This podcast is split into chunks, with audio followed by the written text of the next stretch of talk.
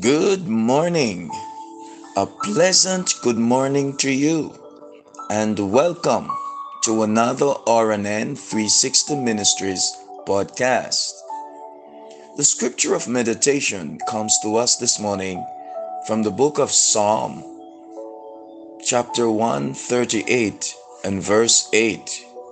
I'll be reading the New Living Translation, and it reads, the Lord will work out his plans for my life.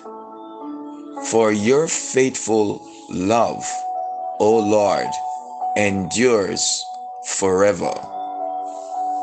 Friends, when Moses led the two million Israelites out of slavery into the desert toward the promised land, I can imagine them asking him, What route are we going to take?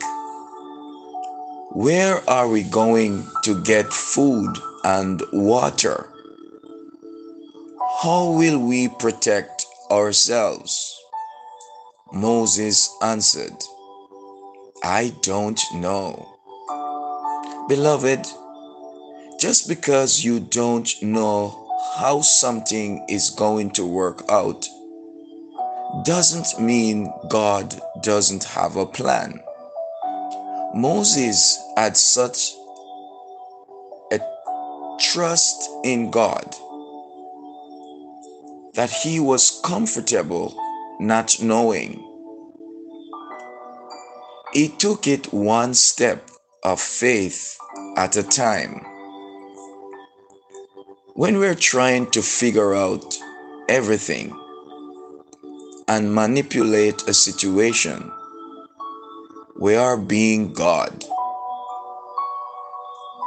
It's very freeing when you learn this principle that it's okay to say, as Moses did, I don't know how it's going to work out but I am at peace.